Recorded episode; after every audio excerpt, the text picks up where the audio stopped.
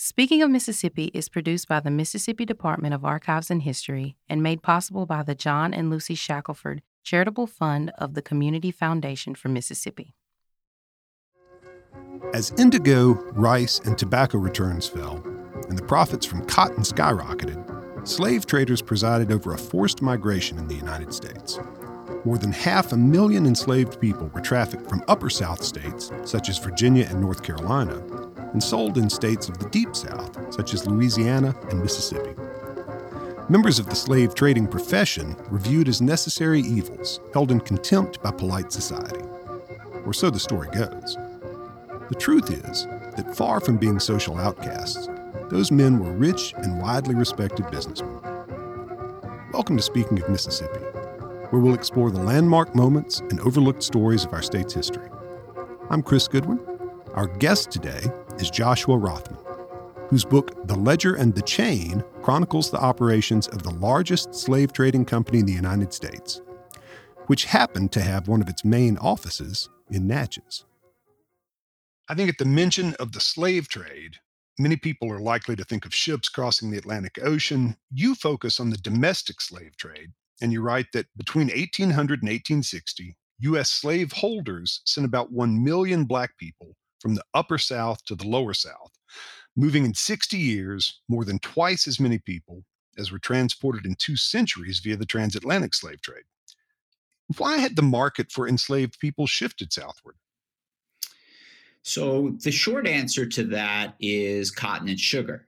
Um, you know, the Louisiana Purchase in 1803 opens up entire new vistas and opportunities for white farmers, planters, people who were aspiring to be farmers and planters, um, who saw opportunity, particularly in the cotton revolution, which had really started maybe five or ten years before that in places like um, like Western Georgia, like the Mississippi Territory.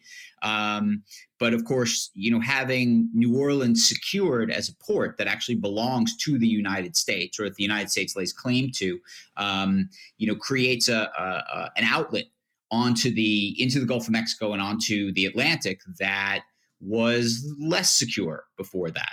And so between the um, the sort of economic possibilities that are opened up simply in terms of infrastructure and the economic possibilities that are opened up in terms of land, uh, you have white farmers who are moving into this territory really by the tens of thousands um, they know what they're going for. They know that the the opportunity is there to grow cotton. Uh, in lower Louisiana, the opportunity is there to grow sugar. Um, there's a sugar tariff that gets put in place in the in the first decade of the 19th century that provides an incentive for American farmers to try to grow sugar. Um, and both of those uh, commodities are dependent very heavily in this period on slave labor. And so you have that happening at exactly the same time that the transatlantic slave trade is being closed. Um, the law in, is put into place in 1808, and that uh, makes importing enslaved people from overseas illegal. And so the only place you could acquire enslaved laborers who are in such high demand in the lower South, the only place you could get them was domestically. And so, really, what this does, the, the, the, the, coming together of all of those things really propels a domestic slave trade forward in ways that it hadn't really existed before that. Yeah, right. And then your book, The Ledger and the Chain, is subtitled How Domestic Slave Traders Shaped America. And it tells the story of Isaac Franklin, John Armfield, and Rice Ballard. And you write in it that by 1828, they were successful slave traders, but they wanted more.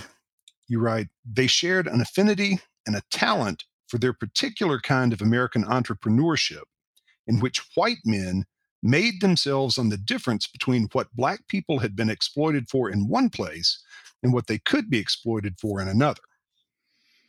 Yeah. So my my point there is is sort of several things. Um, one is that I do think it's important to recognize and try to come to terms with the fact that slave traders in the United States in the first half of the 19th century they were entrepreneurs they considered themselves entrepreneurs they are participating in a business that uh, however horrific to modern sensibilities, and however horrific to the sensibilities even of some people at the time, it was a legal business and a legitimate business. Um, there was there was no federal law against it. If anything, the federal laws actually incentivized it by banning the transatlantic trade, right, and doing nothing about the domestic one. Um, state laws, there were state laws in place in some places here and there that tried to either uh, uh, sort of makes you know put some tax laws on the slave trade or try to limit the slave trade, but it's a legal business. And these were men who thought that was a good way to make money. Um, they many of them fashioned themselves as sort of self-made men in that kind of so what was coming to be a sort of classic American model. Uh, and so part of what I'm trying to get across in that idea is that they are entrepreneurs, which I think is is something that I don't condone by saying it, but I think that it's important for readers to understand that that's the model we're working in and to to try to figure out for them for themselves what what does that mean about the evolution of American values and American capitalism. The other thing I'm trying to get across in there, uh, and, and I do say specifically, right, that I don't say that white men were trying to make money in that quote. That is what they're doing, right? But what I also say in there specifically is that white men made themselves, right? And that again is part of this idea that, and, and in some ways it's sort of running counter to that self-made man, right? It's it, that what I'm trying to do with that language is actually sort of demonstrate on the one hand that they considered themselves entrepreneurs and self-made men, but also sort of undercut that and demonstrate what that really meant, which is sure, they might think of themselves as self-made men, but what they're really making themselves on um, are the the bodies of the black people that they are buying and selling and moving across the country. So those three, um, Franklin, Armfield, and Ballard, establish a business that spans from Alexandria, Baltimore, Richmond, down to Natchez and to New Orleans. Um, eh, tell us a little bit about what they did differently than other folks, how they sort of changed and, and innovated and became um, eventually the top of the, the game for it. Yeah. So some of what Frank, so Franklin and Armfield, uh, the the two main partners in the company are Isaac Franklin and John Armfield. They they found the company together in 1828. Uh, they bring Rice Ballard on a few years later and make him a third partner and and they do that in part because he brought capital with him right? He brought experience with him. Um, he also brought a connection to the market in richmond with him which allowed them to sort of have kind of poles in the upper south of alexandria and richmond and then in the lower south they had franklin working out of natchez.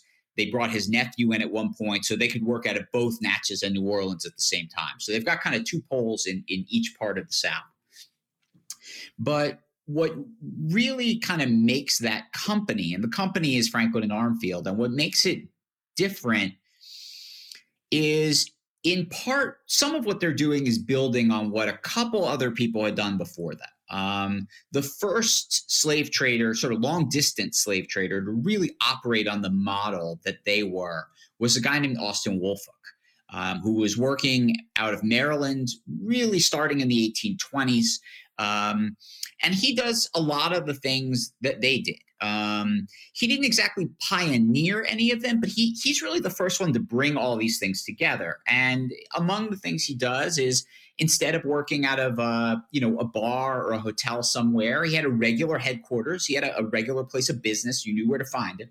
Um, he had a network of agents who worked for him, so he could kind of project himself across the countryside. He's got really about half a dozen relatives who are working with him and for him at any given time.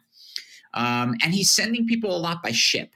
Um, you know, the image we have in our head of the domestic slave trade, and it's reasonable that we have that image, but it's an image of the the slave coffle, right? People people in chains, uh, all chained together in a line, being marched across the country. And that is predominantly how people are moved in the slave trade, particularly if they're not moving over very long distances, if they're moving within a state as opposed to, you know, across state lines. Um, and Woolfolk did some of that too, but he also starts sending people by boat. Uh, shipping them out of Baltimore um, and sending them down the Atlantic into the Gulf of Mexico, and then they land in New Orleans. Um, and he had started actually sending people to Georgia, but eventually they move over, they move a little west over to New Orleans. Um, so that's kind of the basic model for these big domestic slave trade companies. Now, what Franklin and Armfield do is they do a lot of what Woolfolk had done. Um, they do it a lot bigger than he did. Um, and frankly, they did it better than he did. Um, and and if there's one sort of key innovation that I think really sets them apart, it's not even so much that they model what Woolfolk does. Because if you look at them on uh, superficially, they look pretty similar in terms of their business operations. What really, what Franklin and Armfield are able to do that kind of sort of sort of sets them apart and makes them able to become so much bigger is the money. Um, Isaac Franklin was somebody who, by 1828, by the time the company is founded, he'd been a slave trader by that point for 20 years. He'd been working in the markets in, in Maryland and Virginia. He had a regular sort of business location in Natchez. He'd been to New Orleans many times. He knows all kinds of very prominent, very wealthy people. He has a lot of connections to um, to merchants and to banks, and he's able to establish credit lines for the company. Uh, most slave traders preferred to work on cash, right? Um, they paid cash in the Upper South. And in the lower South, they preferred to sell for cash because they didn't want to have debts that they had to keep coming back and collecting, right? They wanted to bring people one point, point A to point B, sell them for cash money, and then disappear, and then go back and do it again. But what Franklin realizes and has the connections to pull off is that look, if I'm willing to sell on credit, and if I'm will if I'm able to get access to credit, then for one thing, I can have my partners buy far more people than anybody else can because we have access to more money than anybody else does. And we can sell those people to a much wider array of customers because not everybody has cash money right up front that they want to spend. But there are a lot of people who are willing to borrow money or to buy something on, on credit that they can pay for later. Um, and so that is really what enables Franklin and Armfield, I think, to get so big so quickly. Um, and they do so, in fact, so successfully that uh, they they they don't quite put Austin Woolfolk out of business, but they really, um, you know, once they get established as slave traders, Austin Woolfolk's business is never the same again. And and that's a, a really integral part of the book, and one of the most interesting things about it is the sort of forensics work that you're able to do on the finances of this company over time, um, which, as far as I can tell, is is unique in looking at the inner workings of a slave trading organization like that. Uh, yeah, I mean, look, there there've been some other scholars who obviously have been delving into this in some way or another, sure. right? Thinking about the relationship between the slave trade and and the way banking and finance is also evolving in the United States. Um, but yeah, I mean, I think what the book does, probably at least in more detail right. than anyone else, is it really hones in on this one company as an example of, you know, I, I think even when people think about the slave trade, if you ask them, well, how does that work? Well, they think how it works is basically, well, a slave trader goes to, you know, some slaveholder and, you know, buys an enslaved person and then gets them to someplace else and then sells them to another slaveholder and then pockets the difference. Broadly, that is true. But in practice, it's way more complicated than that. First of all, there's way more people involved. right. That, right. So you've got slaveholders and slave traders, you have the agents of slave traders, you have ship captains, you have government officials, you have, uh, uh, in Louisiana, you had notaries, you have bankers, you have customs agents, all kinds of people who are involved in any one sale. Um, but the other thing is that, yeah, I mean, the, the way the money actually operates and the way it circulates is. Um, it, it is much more there are a lot more steps involved in figuring out how all this works and i think that that the book really gets into those steps and kind of lays plain how all of this works in ways that not very many other scholars have done Um, yeah. and, that, and that I think is actually really revealing in some ways, right? It's that because by stretching out those networks and demonstrating the money, the, the the the number of people and the number of of government entities that are implicated in all of this that circle gets wider and wider and wider you can't just say well it's just the slave traders did that that's not what it is everybody did this that's right i mean it lays plain all that but it's still a complex story that you tell. Oh yeah, yeah. That involves. Well, I hope it, I hope it comes across clearly enough because I know yeah, it, it, yeah. it, can be complicated. Well, and it does, and I think that it ranges between, um, you know, sort of deep dives into credit lines and and the things that that makes um, possible, and really um, a, a, real world look into the infrastructure, like you had talked about, um, where you know instead of uh, taking place at a tavern, these transactions and, and the discussions about the transactions are taking place in what is effectively an office space, but with a private prison adjoined to it. That's right.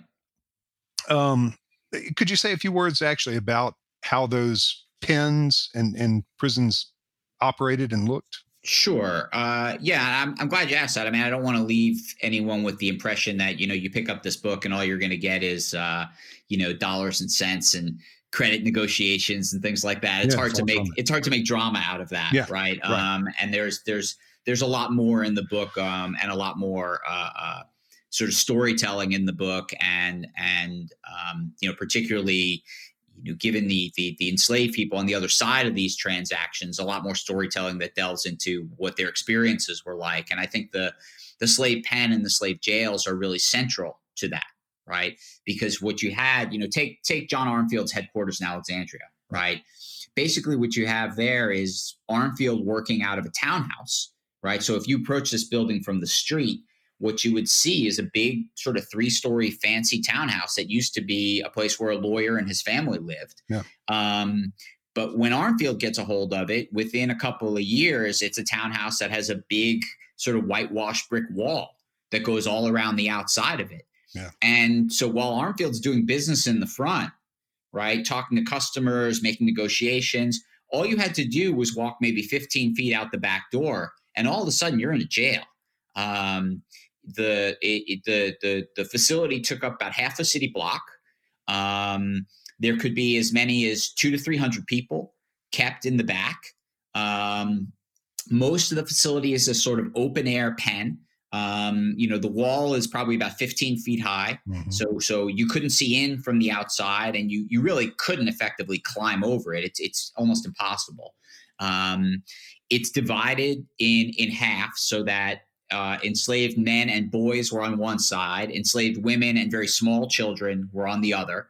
Um, people were sort of let out into the open air during the day. It was where they, um, you know, passed the time and would eat and and um, really sort of they're, they're, mostly waiting to be transported to wherever they're going to go next. Right. Um, but also in this facility, you know, there's a there's a barracks which is uh, um, effectively a, a, kind of a long building with with grated iron on the doors yeah. that people were kept in at night and kept in chains while they slept. Um, there's a, a, a, kitchen, a tailor shop, a hospital. Um, it really is a, a sort of all-purpose uh, facility for buying, selling, and and really storing enslaved people as yeah. they were moving their way through the market. The Museum of Mississippi History traces the early days of King Cotton in the Joining the United States Gallery, which covers the years 1799 to 1832, and the Cotton Kingdom Gallery, which covers 1833 to 1865. Mississippi went from producing virtually no cotton in 1800 to 70 million pounds by 1833 the state's enslaved population grew from just under 3,500 people to more than 65,000 during those three decades. And in those early statehood years for Mississippi, um, the state's native population plays a role in this as well because their forced removal sort of is what opens up the state for the the development of enslavement and the need for all of that.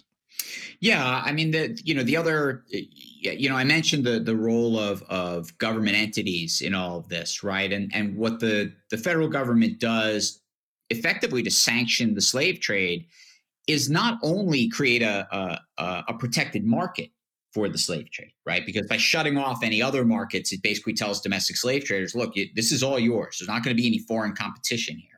Um, but what the federal government also does to um, to improve the fortunes of slave traders is particularly in the in the 1820s and 1830s it's going in and, and uh, you know expelling uh, indian nations from their land.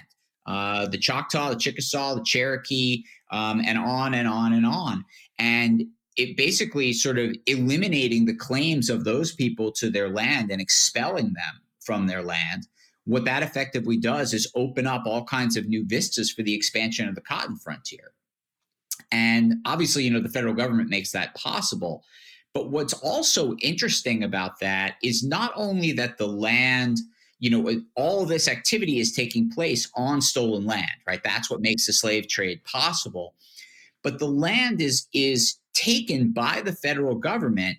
The federal government then surveys it, sells it at auction to white men, the money from the auctioned off land goes into the federal treasury and to the national bank, which then pumps it right back into the Southwest and into the plantation economy, right? So you have this this this cycle where the government is expropriating land from people, selling it for profit, putting the profits into the government coffers, and then putting the government coffers back into the market to uh, to to to help finance um, uh, cotton and plantation. So it's really um, it's it's it's very twisted in lots of different ways that aren't sort of immediately self-evident. That's right. That's exactly right. And those are some of the things that the book does well that tells that story.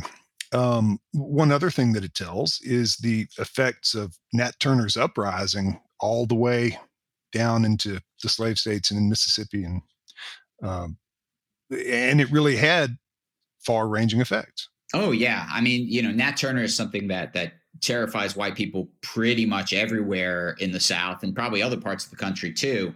Um, the impact that it really has on the lower South, though, is um, it's interesting because it's it's widespread, but it's actually also temporary, right? So, so you know, Nat Turner's rebellion happens in Virginia, and you have states in the lower South, places like Mississippi and Louisiana, who all of a sudden, what they're really worried about, or they say they're worried about, is not so much rebellion. What they're worried about is slave traders bringing them more enslaved people from Virginia who might themselves be from these areas of rebellion.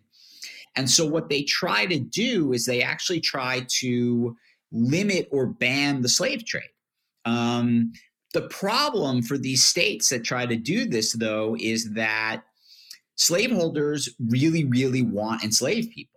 And so the bans that are put in place, they're either ineffective or they don't last very long. Essentially, what happens is that within a year or two, you know, once white people in the lower South decide, well, it looks like the whole Nat Turner thing maybe is blown over, then they just open the slave trade right back up again. So yeah, the effects the effects are everywhere in the region, but they are um, they are always trumped by what white people think is in their own self interest.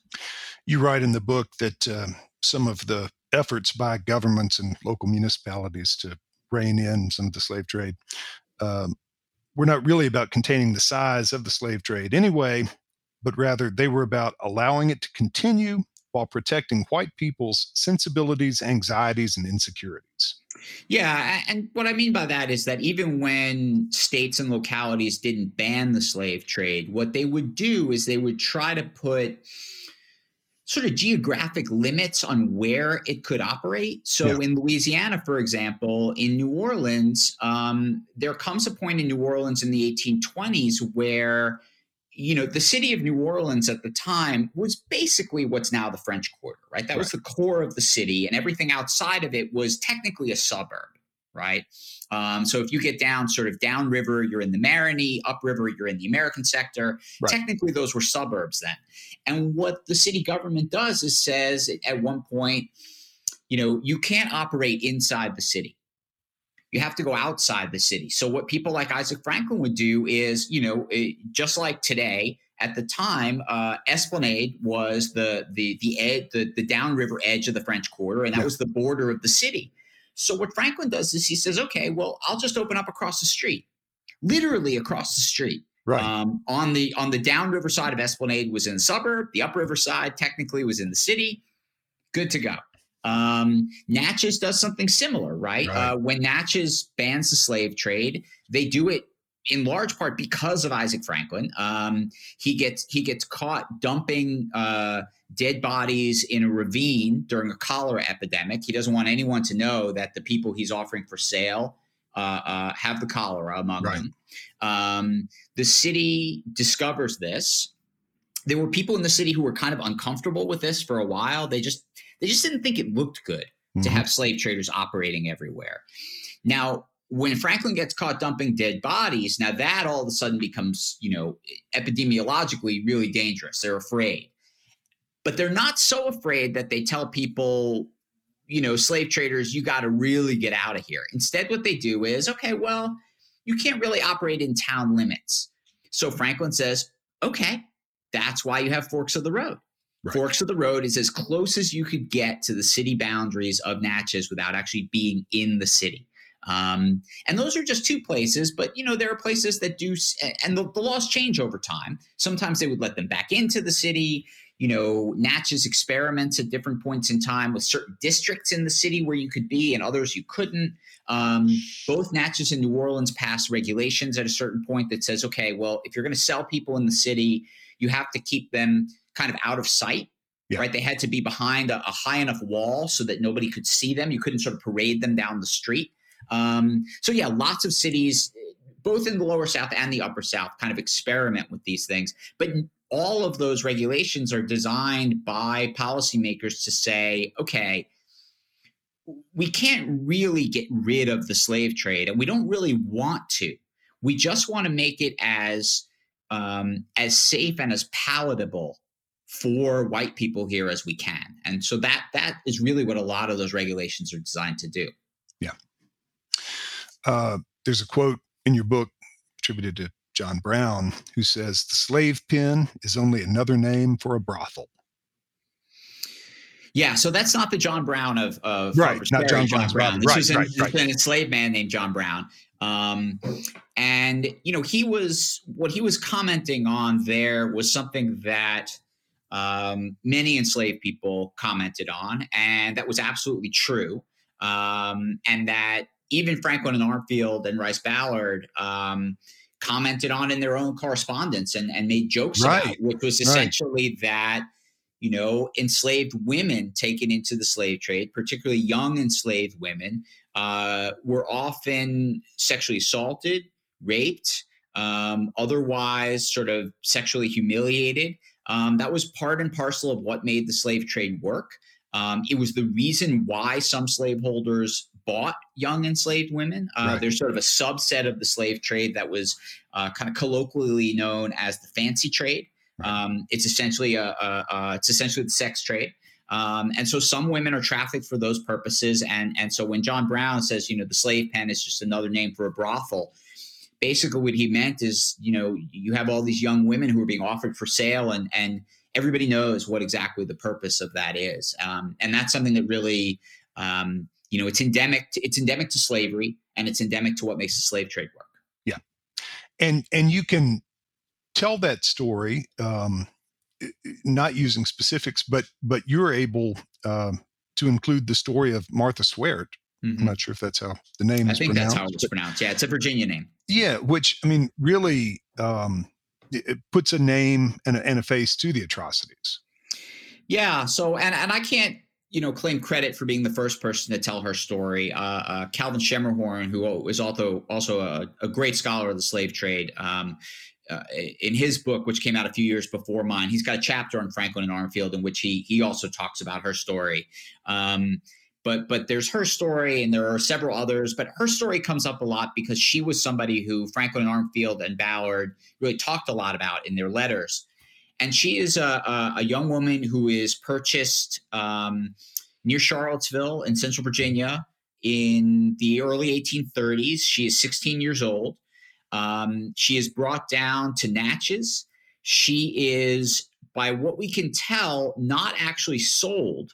Um, she is instead kind of kept by Franklin um, and his nephew, and they are uh, um, repeatedly sexually assaulting her, raping her, writing about what they're doing in their letters.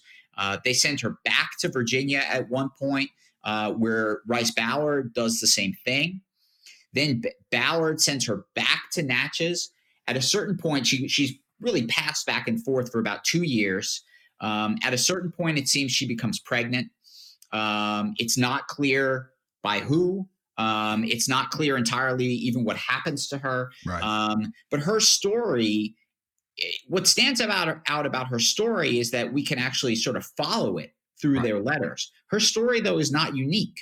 Um, in fact, I think it's far more common than we than we recognize. And you know, even though I was unable to to tell the the stories of too many other women in that kind of detail, it's very obvious from Franklin and Armfield's purchasing records and their sales records that this is happening all the time. I mean, you can see it in the prices. Um, you know, Yes, if they're, if, if they're selling, Yeah. if they're selling, you know, young enslaved men in New Orleans for five or six hundred dollars, and they're selling an enslaved women, an enslaved woman in New Orleans for seven or eight hundred dollars, there's only one real explanation for that. Mhm. Um, you know, sometimes look, you know, people who had particular skills sold for more money, but you know, you know, a, a, a sort of 19 year old woman who who is described as being light skinned, especially.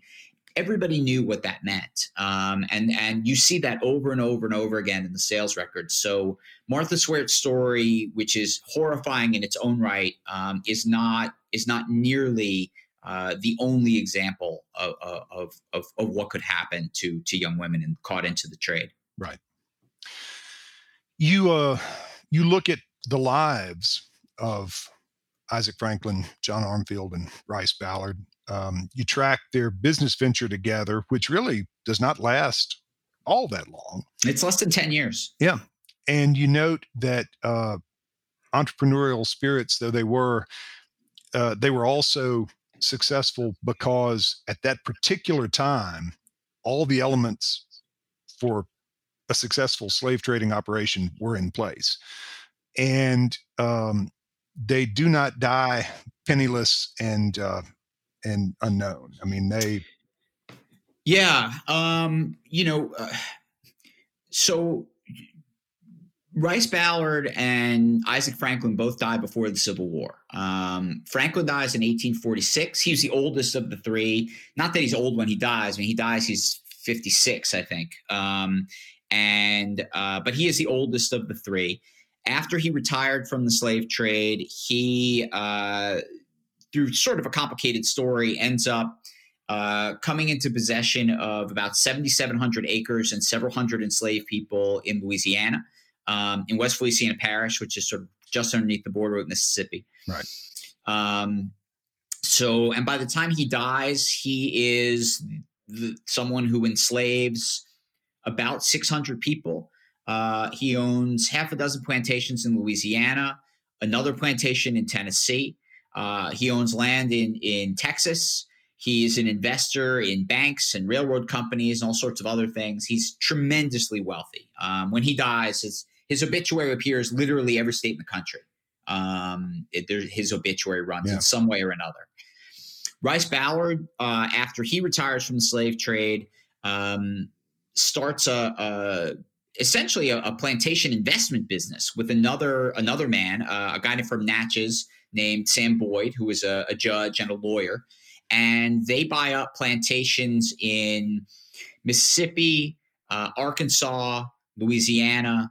Um, they're, they they buy and sell lots of places. There may be half a dozen that they hold on to and, and use for cotton production, but they also are flipping a bunch of places. Um, by the time Ballard dies, he and his partner enslave more than 400 people. Um, he dies in 1860, so right before the Civil War begins. Um, but again, extremely wealthy, uh, very respected. His his obituary isn't isn't nationally spread, but but it's the kind of thing that everyone who ran an obituary was like, oh, you know, he was a, a well respected citizen of our place, that kind of thing. Um, now, John Armfield is the only one who outlives the Civil War, right. and at the time of the Civil War, he's extremely wealthy. Um, it's unclear exactly how much money he has. It's probably it's somewhere between half a million and a million dollars in in pre Civil War money, which was you know just by inflation alone is equivalent to tens of millions. Um, he does not go into the plantation business though. He he had no interest in that, never did. Um, instead, he buys a resort hotel in the Tennessee mountains and basically becomes this sort of entrepreneur catering to rich white Southerners who wanted someplace nice to go on summer vacation in the mountains. Right. And um, again, very well respected, draws the patronage of, of bankers and merchants and planters from all over the South, um, particularly the lower South. Um, now, the Civil War does make a huge dent in his finances. Um, he loses a lot of money. Um, because for him, he, so much of the wealth was in enslaved people. Oh, it's it's if it's not it's it's not even so much that it's in enslaved people. He actually personally does not enslave that many people um, by the time he dies, but his money is deeply embedded in the slave economy. Yeah. Um, and so when it gets wiped out, he is wiped out. Yeah. Um, he doesn't die poor, uh, but he dies, uh, uh, you know, significantly diminished from what he had been. But nonetheless, when he does die, just because he didn't have money didn't mean that he didn't have that respectability that he'd accumulated over the years. And so when he does die um, in Tennessee on that mountaintop, the obituaries that run about him talk about what a philanthropist he was and what a good Christian he was. Um, you know, a, a, a, friend to all people, you know, this, this sort of entrepreneur of this really fancy resort that everybody came to for years. Um, and so, yeah, I mean, even when they didn't have money, they still had their reputations, which is sort of out of keeping with what we think of slave traders' reputations being. Yeah, and they're um, they have a a lot of legacies. Um, you do the math in the book. You have um, as a as a total um, that can be tracked. They moved more than six thousand six hundred people over the course of that decade from north to south. The actual number you suspect is probably more like 8,500. And then when yeah, you I've been, in, I've been, able to document like actual evidence, specific right. evidence for 6,600 or so. But I also know that there are shipments that they make that there's no record right. for. I know that there are slave coffles that they send, there's no record for. And if you can sort of, you can estimate it. And right. I, I, yeah, I think the, the company all told sells probably between eight and 10,000 people. Yeah, uh, just an astonishing number of people moved, um, their lives totally disrupted, uh, and uh, the lives of those three um, still reach forward uh, with connections to institutions and um, other affairs. Yeah, now. I mean, you know, I think the you know the most tangible connections you can see um, you know the physical land the physical infrastructure of franklin and armfield really hasn't survived. Um, the townhouse in alexandria is still there. Um, it is uh, uh, it is just about to reopen. It has been long been a, a small museum uh, to the slave trade but it has undergone recently a lot of renovations a lot of updates and it's about to I think it's reopening next month um, in Alexandria, and I, I, strongly encourage people if they're in the area to go visit. Um, but in terms of, of other institutional legacies, you know, uh, one of Isaac Franklin's plantations in Louisiana was called Angola. Um, all of his land ultimately became the the core of what's now Louisiana State Penitentiary right. at Angola. Um, you know, John Armfield was one of the the leading figures in helping get what's now the University of the South off the ground, the, uh, also known as Sewanee. Um, that's still there. Um, when uh, when Isaac Franklin died, almost all of his money went to his widow. His widow then remarried um, a lawyer from Alabama, a guy named Joseph Acklen, who then became himself one of the biggest slaveholders in Louisiana. Right. They, in the 1850s, built themselves a country home just outside of Nashville called Belmont. Uh, the Belmont Mansion is still there, and uh, Belmont University, which is directly is right next to it. The mansion actually might technically be on the grounds. I can't remember.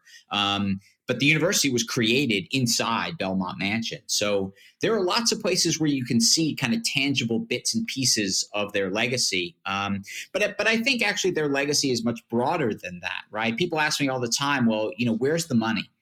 Yeah. And the truth is, the money isn't really in any one place in particular anymore. Um, the money is kind of everywhere now um, because it was always everywhere, right? The, the, the the profits that are spun off of the slave trade, the cotton and the sugar that the enslaved people trafficked in the trade produced, all of that money, all of those profits, they circulated all over the country. They circulated across the Atlantic Ocean, and you know, generationally, that money just gets passed down, family to family, person to person, bank to bank.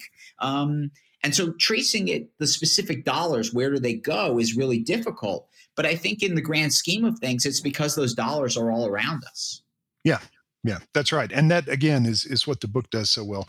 The book opens and closes uh, with anecdotes about Natchez, and I wonder if you would um, be so good as to tell us about the forks of the road site, the slave pens that were there, and the ending of those.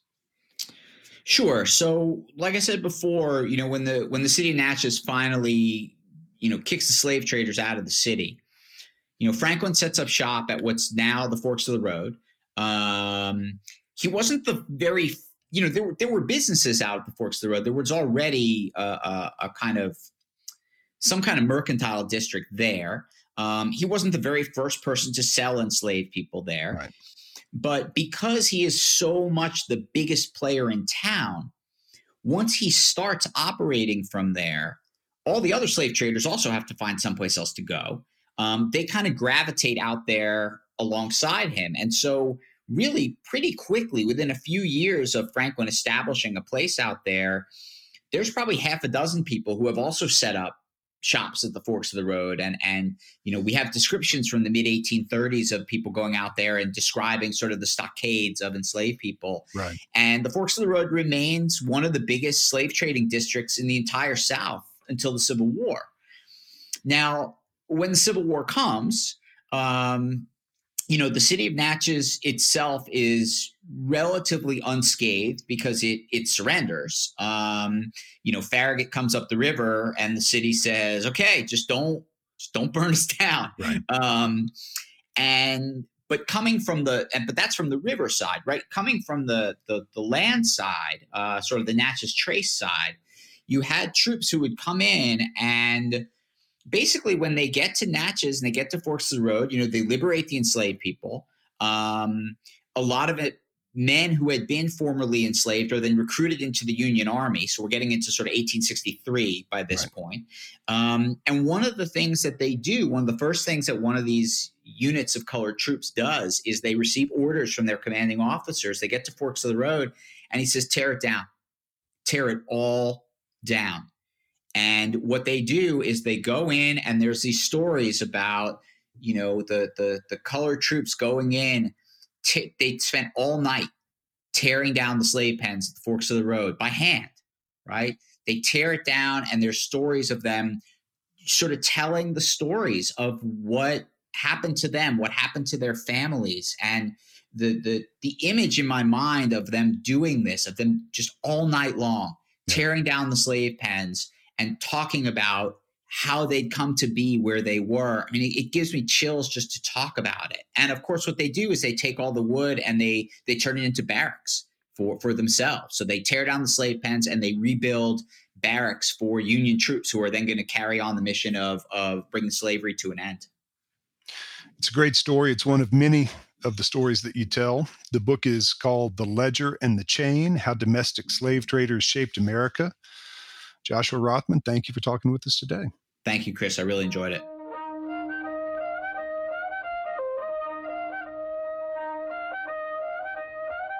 Speaking of Mississippi is a joint production of the Mississippi Department of Archives and History and the Community Foundation for Mississippi. Our opening music comes from a 1942 recording by Sid Hemphill, the most storied black musician in the Mississippi Hills in the early 20th century. Our closing music was recorded in 1939 by Tishomingo County fiddler John Hatcher and included on the 1985 Mississippi Department of Archives and History release, Great Big Yam Potatoes. I'm Chris Goodwin, and thank you for listening to Speaking of Mississippi.